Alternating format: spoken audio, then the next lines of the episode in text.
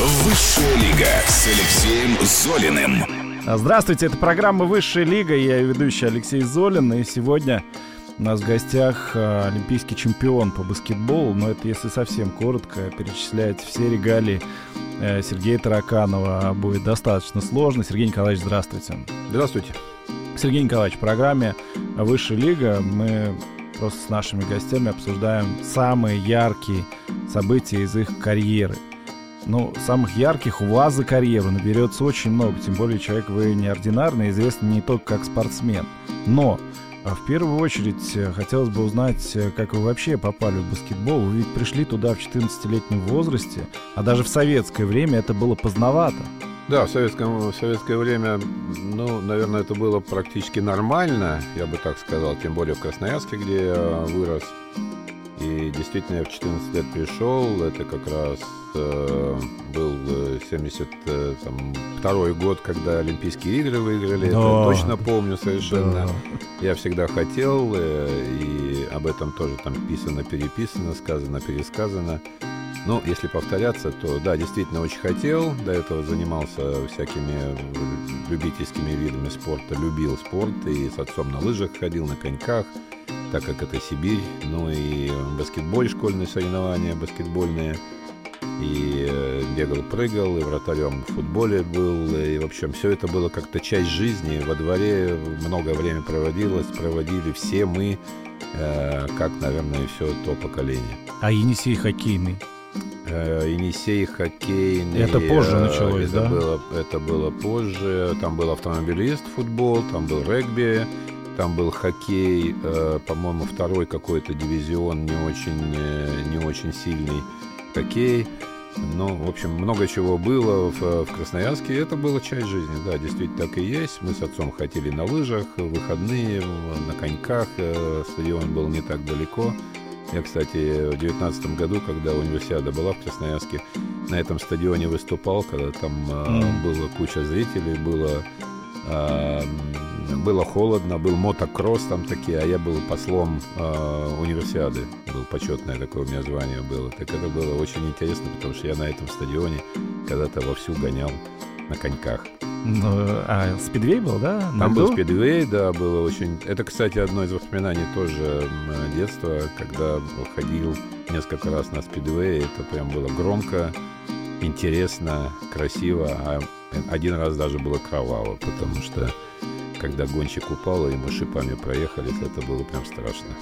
Ну, слушайте, у вас а, такой разнообразный был набор, и все-таки баскетбол. Баскетбол всегда нравился, тем более, что ну, я длинный, худой, и, и явно выделялся среди сверстников. А, когда на, был совсем высокий, да, а когда начал заниматься, в первое же лето вырос прям катастрофически. Я из спортивного лагеря приехал через два месяца и за два месяца вырос на 11 сантиметров. Так что, когда говорят, что баскетбол помогает росту, видимо, это про меня. Но в таких случаях э, врачи предлагают остерегаться. Правда, в советское время, наверное, не очень остерегались. Но когда мальчишка очень быстро вырастает. Ну, я не знаю, мне там врачи были достаточно далеко от э, какой-то реальной жизни нашей. Да, не так часто мы обращались, все было нормально. Единственное, что я был очень худой, конечно, потому что очень быстро рос, питание такого сбалансированного и какого-то специального его, естественно, не было. Никаких там э, специальных э, добавок и, и так далее. Ни, ничего никто об этом даже и не знал. Да, в принципе, практически на протяжении всей спортивной, даже потом карьеры, э, такого тоже не случалось. Поэтому я был худой, я приехал когда в Ленинград, а это уже дальше, когда уже 16-летний меня пригласили. Я при том же росте 2 метра весил 80 килограммов. И это, конечно, было совсем, маловато. совсем маловато, да. Я потом добавил там 13 килограммов за счет там а, какого-то уже взросления и мышц, но все равно был, конечно, очень худой и никак не мог набрать. В вашей жизни было очень много ярких тренеров. Кто из них особенный? Да, они все особенные, они все особенные. Личности не со всеми складывалось у меня все там э, благополучно, скажем так. Э, ласковым теленком я никогда не был. Э, имел свое мнение, это не всегда нравилось. Ворчал. Нет, не хулиган. Я дисциплинированный, я трудолюбивый, я ответственный в этом смысле. Даже с теми тренерами, которые, может быть, не очень у меня складывалось, они понимали и понимали, что я все равно буду делать дело, которое нужно делать. Но с точки зрения несогласия такого, такое случалось с тем же самым нашим, э, нашим все Александром Яковлевичем Гомельским. У меня вот там не, не все было идеально, потому что я ерепенился. А он ерепенство он не, не, не приветствовал. А у него-то тоже был характер ого-го. Ну, у него, естественно, он был наше все, и главные его боялись, и, естественно, он всегда рулил процессом. Не было, практически не было игроков, которые могли так, за исключением, может быть, Сергея Белова, который мог бы а, открыто выказывать свою позицию. Да, интересно. Интересно. Ну, хорошо, то есть э, Гомельский номер один. Ну, я могу сказать, что э, если говорить про тренеров, которых их было несколько, ну, вот из тех, которыми я работал. Ну, Гомельский, в первую очередь, конечно же, ну, давайте по хронология. Хронология. Э, мой первый тренер Василий Васильевич Репита, который э, в Красноярске был мой детский тренер, и, конечно, я ему отдаю ему, я отдавал всю жизнь. Он ушел в позапрошлом году из жизни. Я отдавал ему дань уважения, естественно, и у нас там близкие контакты были, я его поддерживал до конца жизни. Был первый тренер в Ленинграде Анатолий Штейнбок, который сейчас здравствует, работает, мы с ним в контакте. Мой не очень долгое время, но тем не менее тренер, который впервые дал мне какие-то понятия о каких-то более профессиональных навыках. Был Владимир Петрович Кондрашин, которого я играл несколько лет в Ленинграде, и после этого Гомельский, после этого Юрий Селихов, после этого э, Сергей Белов. Э, одно время был Арман Краулин, Краулинч, латвийский тренер, который был, замещал э, Гомельского в, в сборной СССР, когда тот был невыездной. Были такие эпизоды в его жизни и в нашей тоже, с которым, кстати, у меня было совсем самые лучшие отношения у меня было как раз с Арманом Краулиншем, который тренировал ВФ Рига и который, у которого я пользовался прям там безграничным доверием каким-то.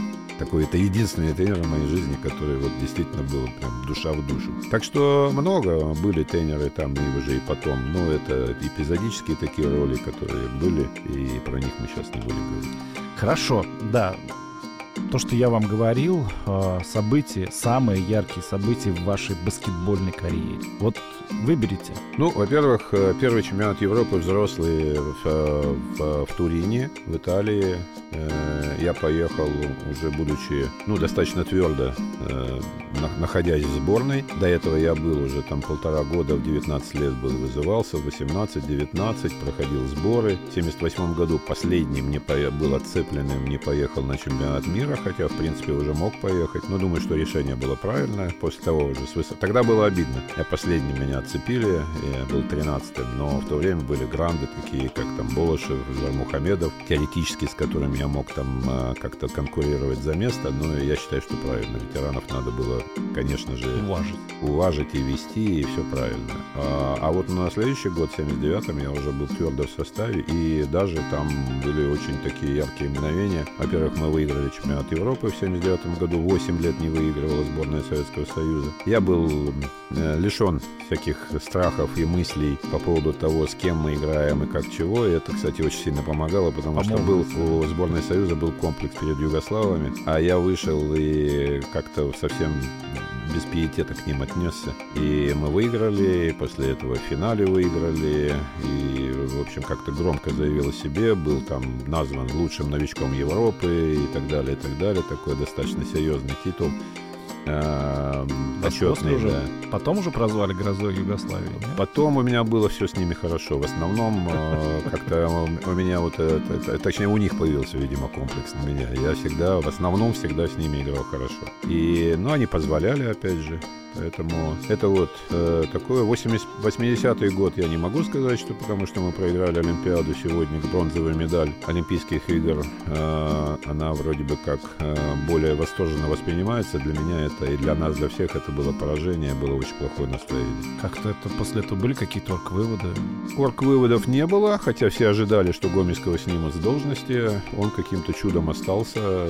Пострадал его помощник Юрий Гозеров, который ничего не решал, в основном был его таким телохранителем, оруженосцем. И Гомельский сделал э, серьезные выводы, привлек Анатолия Блика, который был такой мастером передовых идей, недавно закончивший играть в баскетбол, хороший баскетболист ну и такой современный тренер, который проповедовал такой быстрый атлетичный баскетбол. В результате мы в 81 году выиграли с блеском чемпионат Европы практически тем же составом, который был в 80-м году, и нам вот этого э, нового видения и быстрого баскетбола не хватало. Тех же югославов мы обыграли в финале, и, и, и итальянцев, которым проиграли в, неожиданно в, на чемпионате на Олимпийских играх в Москве потому что мы ходили пешком, играли в любимый баскетбол э, Александра Яковлевича, потому что он был всегда фанатом э, сверхвысоких центровых. Играли медленно, и в результате самые главные козыри наши были потеряны.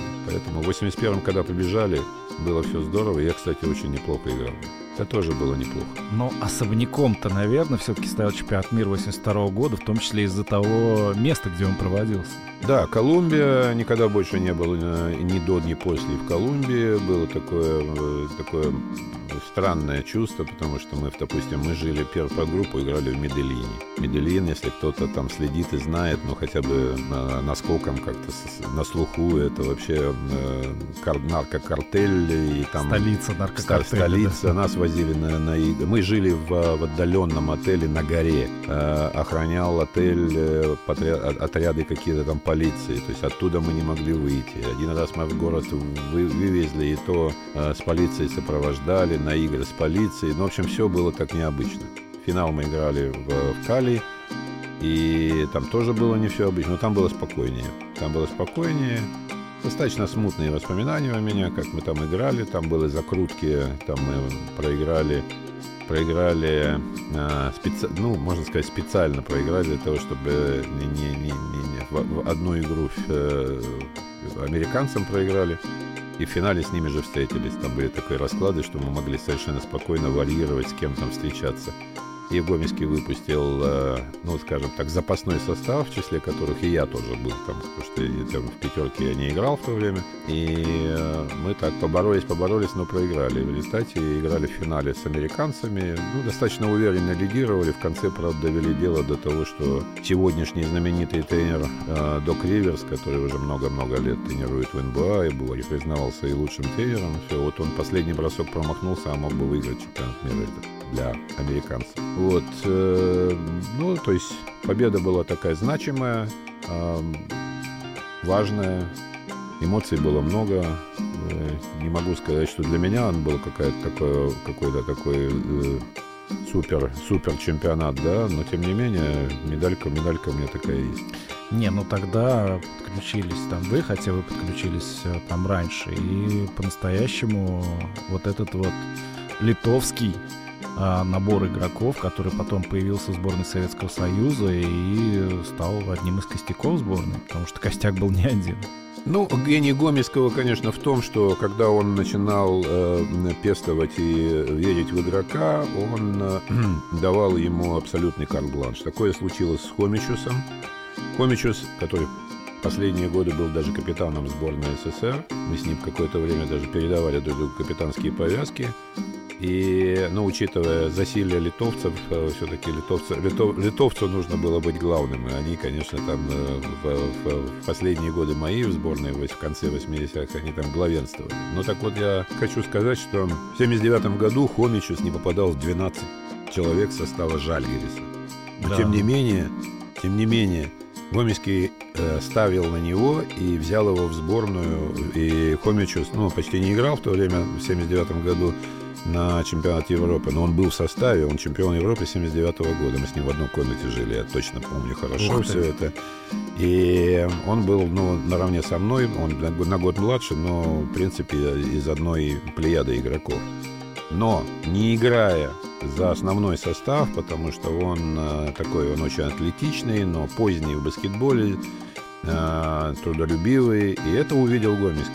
Точно так же, как он увидел, но это было сложно, конечно, не увидеть, гений, гений Сабониса. Но он в 17 лет, я тоже, кстати, с ним на чемпионате мира жил в одной комнате. Да, такое, такое случалось со мной. Э, он очень плохо говорил по-русски, но видно было, что это феноменально одаренный человек. 17 лет, ростом каким-то невероятным, подвижный, умеющий бросать, э, пасовать, бежать. Все это реально редкость такая.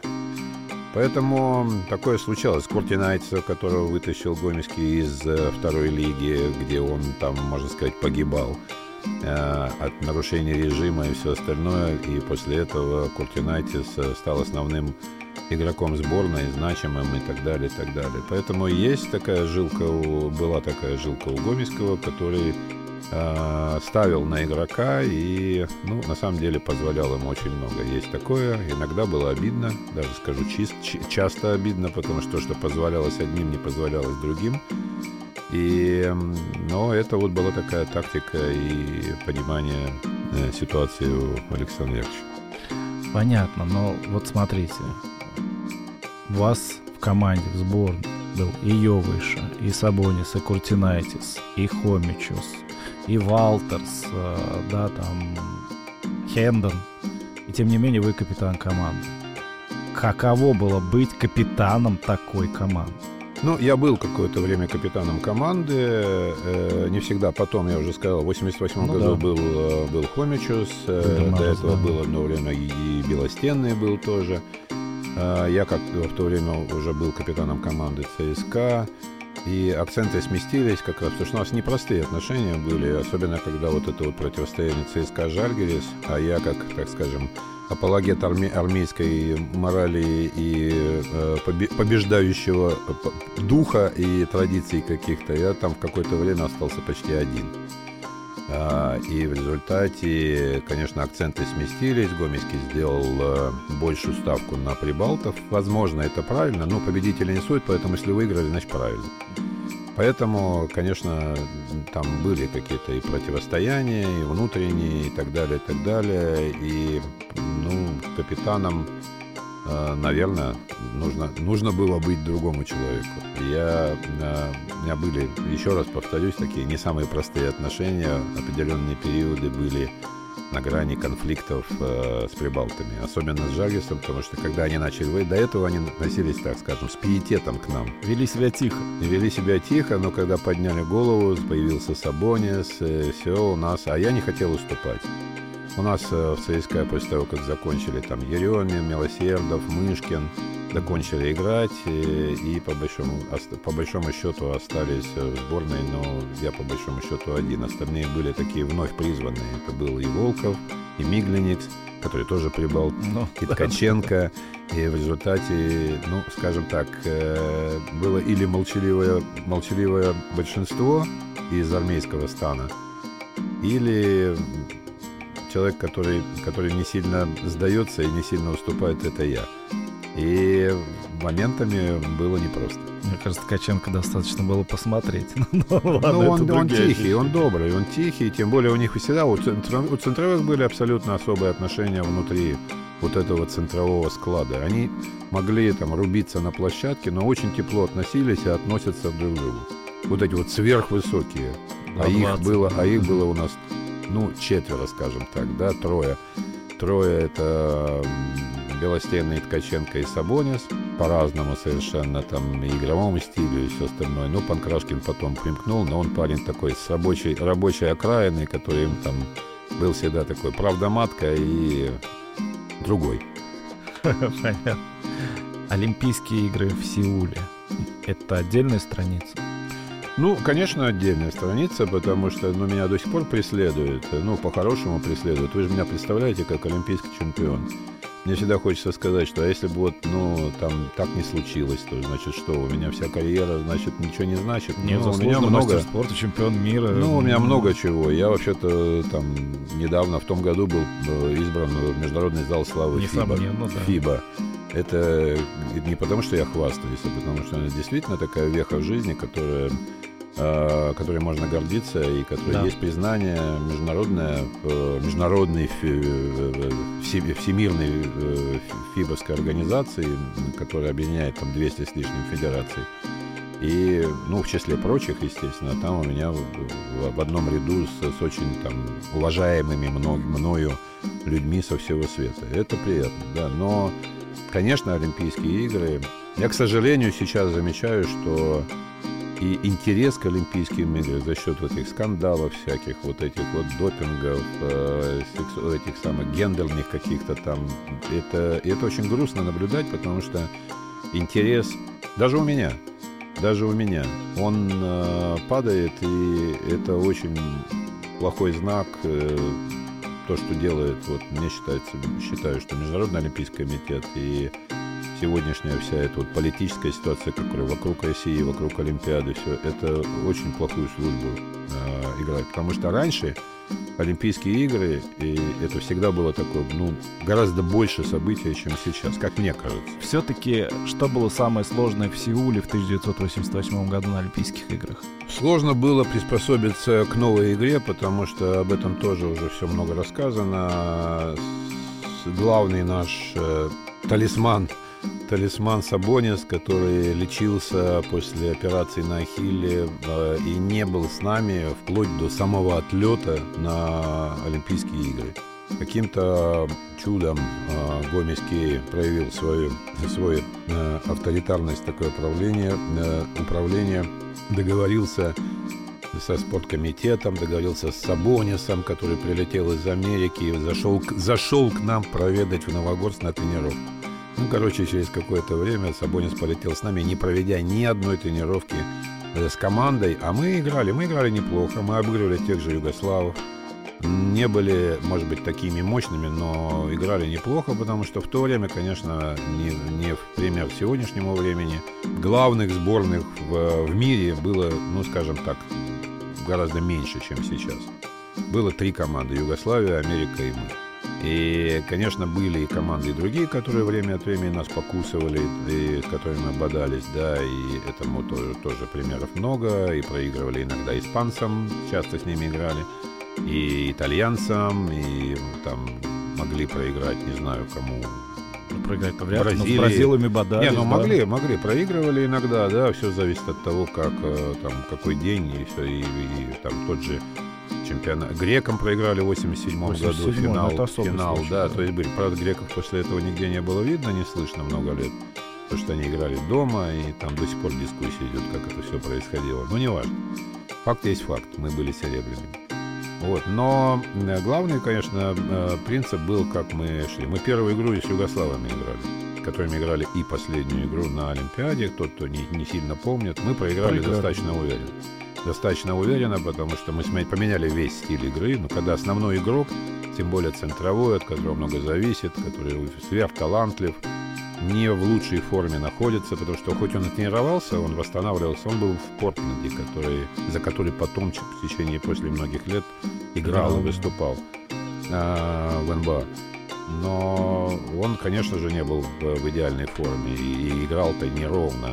И играл неровно, и не все подходило. И мы, мы тоже, естественно, что стиль игры был совершенно другой без него. Мы играли практически без центровых, маленькой пятеркой, быстро бегали, перемещались, активно защищались и так далее. А тут, ну, совсем все по-другому. И вот это вот приспособление, это было, наверное, самое сложное. Была и часть удачи, естественно, потому что вспоминается матч с Пуэрто-Рико, где мы были просто не просто на волоске от по- поражения, а там даже я даже не понимаю, как мы его выиграли, ну, потому что это было, было какое-то сродни чуду. Но к финалу было достаточно ясно. Я не очень верил, что мы победим американцев, но, наверное, наверное, в первую очередь потому, что все равно какой-то шлейф такой был, тем более, что не было блеска в нашей игре. Но шлейф такого понимания о том, что вот американцы, они такие сякие, эдакие. Мы практически... Тогда все было по-другому. Скаутинга практически не было. Мы даже американцев-то, я даже не помню, чтобы мы их смотрели. До игры с ними, в полуфинале мы с ними играли. Но план игры был э, хорошо построен. Плюс прорвало э, Куртинайтиса, который, которому внимание защите меньше уделяли, и потому что сконцентрировались против там Сабониса, Волкова и Марчелениса. Э, Курта прорвал, он забил 28 очков, 28 очков, за что ему благодарен там по гроб жизни. И мы все, естественно. И все вместе. Мы, в принципе, всю игру от первой до последней... Э, кроме первой минуты мы всю игру вели у них. Поэтому, когда меня спрашивают, когда про вас кино снимут, как движение вверх. Я говорю, никогда не снимут, у нас все ясно было. Да, это там какая-то трагедия. Там не было такой интриги и драмы, которая случилась в 1972 году.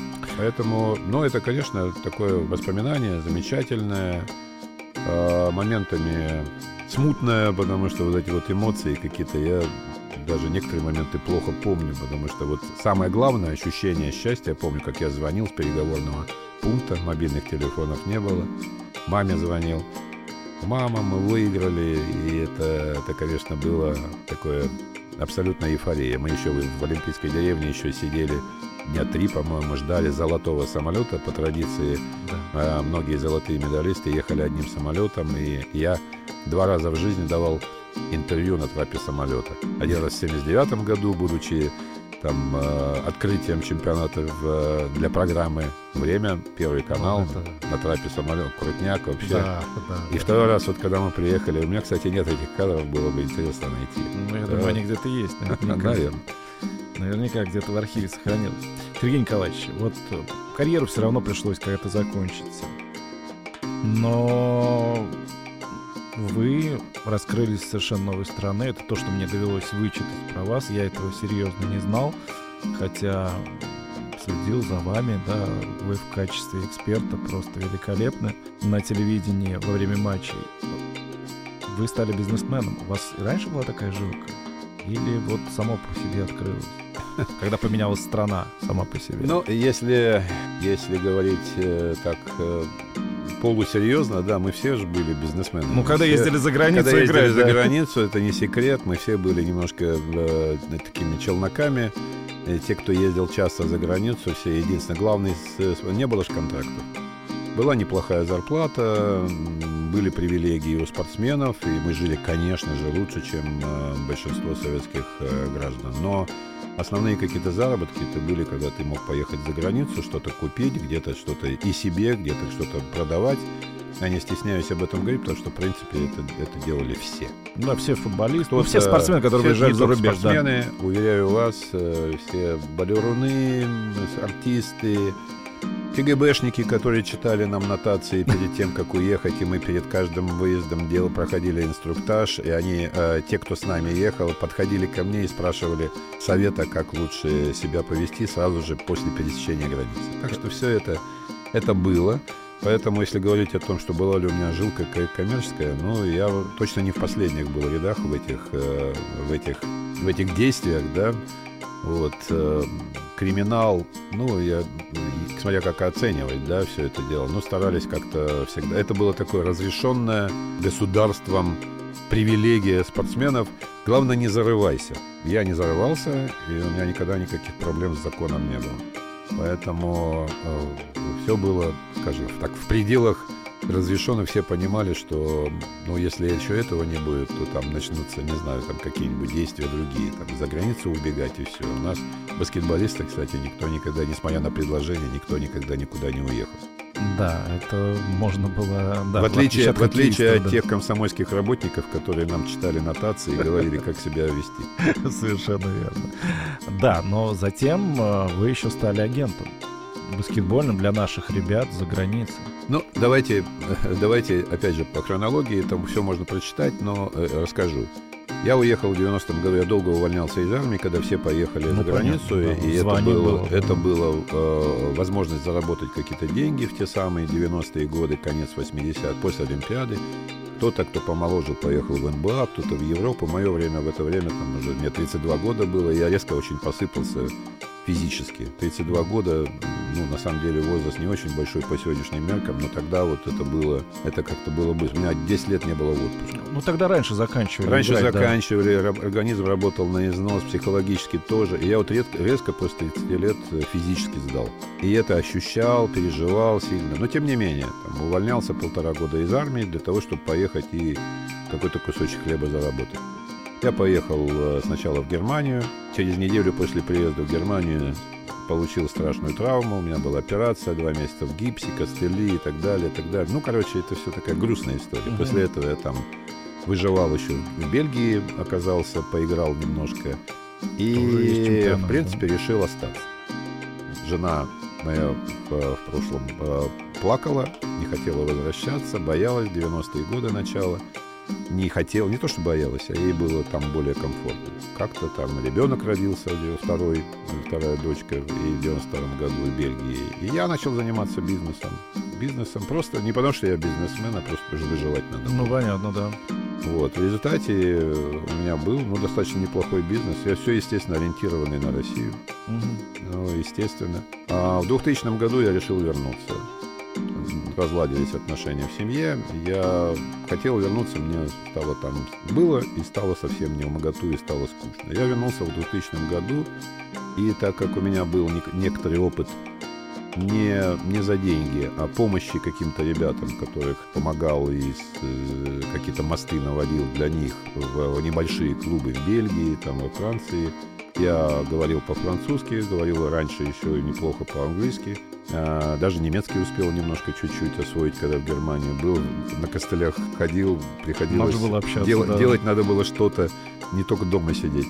Ходил на курсы. Тогда это была ниша абсолютно не заполненная. Я был первым с российским агентом, который начал заниматься и в основном работал на, на то, чтобы привозить э, легионеров. Недорогих, не таких, как сейчас, там, по миллионам евро там, или долларов. Американцы, я знал немножко рынок, э, знал э, игроков, знал агентов, поэтому я начал этим заниматься и, ну, так или иначе, занимаюсь этим в течение уже 20 лет. Это прекрасно. Прекрасно, что есть у нас в России, в нашем спорте, в нашем баскетболе такой человек. Э, я не буду спрашивать про нынешнюю ситуацию, как ныне жить э, нашим клубом, в том числе нашей сборной. Но вот я смотрю, у вас э, на чехле телефона ЦСКА. Да, родились вы в Ленинградской области, детство провели в Красноярске. Потом, как вы говорите, на ноги в баскетбольном свете вас поставили тоже в Ленинграде. ЦСКА у меня есть благодарность. У меня есть благодарность, и это очень важная часть, хотя и не очень большая часть моей жизни, э, когда я был э, последние полгода школы в интернате спортивном. Закончил школу, начал играть сначала за дубль, потом за основной состав «Спартака». Начал призываться в сборную кандидатом, э, в, будучи игроком «Спартака» Ленинградского. Играл с Александром Беловым, ну, самым знаменитым, естественно, да. из, из спартаковцев э, под руководством Владимира Кондрашина. Не все так было гладко, не все было хорошо, но вот в определенный момент решил перейти в ЦСКА в то время, это было перед Олимпиадой 80-го года, в то время, когда там играли еще все гранды. Это был определенный вызов для меня. Всегда был честолюбивым, и мне казалось, что если я там заиграю, то, ну, понятно, что я заиграю. Определенный талант был, честолюбие было, трудолюбие было, и когда я пришел, еще Сергей Белов играл, Едешка играл, Жармухамедов играл, Милосердов, Мышкин, Деремин, Петраков, Коваленко один, Коваленко другой. То есть там было прям, ну и более молодое поколение. Лопатов, э, Мелешкин, Гусев и ну, много. Я боюсь кого-то не назвать. И это был определенный вызов. Конечно, я благодарен и Ленинграду, но в то же время я считаю себя армейцем, и тем более сейчас я имею отношение, хожу на игры, я председатель Совета ветеранов ЦСКА. Громко звучит, да, но на самом деле у ЦСКА, у баскетбольного клуба ЦСКА есть такая линия поведения, когда они так или иначе помогают э, ветеранам. Есть э, тем, кто не, не может быть не, не идеально финансово себя чувствует. Есть 10 стипендий, которые с помощью там Норильского никеля, главного спонсора и владельца команды, платятся ветеранам. Есть какие-то подарки, есть, естественно, ведь была всегда до ковида была ветеранская трибуна. Я вот, ну, какая-то помощь, когда необходимость нужна, я этим э, ответственен за это. с ковидными э, проблемами и с пандемией, с этой, там все нарушилось, то, что на игры ветераны почти не ходят, да и вообще всегда было ограничено. Сейчас надеюсь, что как-то все это нормализуется, тем более, что очень многие достаточно большого серьезном возрасте. Но меня есть благодарность ЦСКА, то, что не просто плюют и говорят, а откликаются, и президент клуба Ватутин, и вообще общая тенденция такая направилась о том, что мы уважаем тех, кто за клуб играл раньше, давно, даже если мало кто чего помнит. Ну, а я стараюсь так, чтобы вспомнили. Отлично. Спасибо огромное Сергею Тараканову за то, что пришел сегодня к нам в эфир программы «Высшая лига». Не пропустите наш следующий эфир.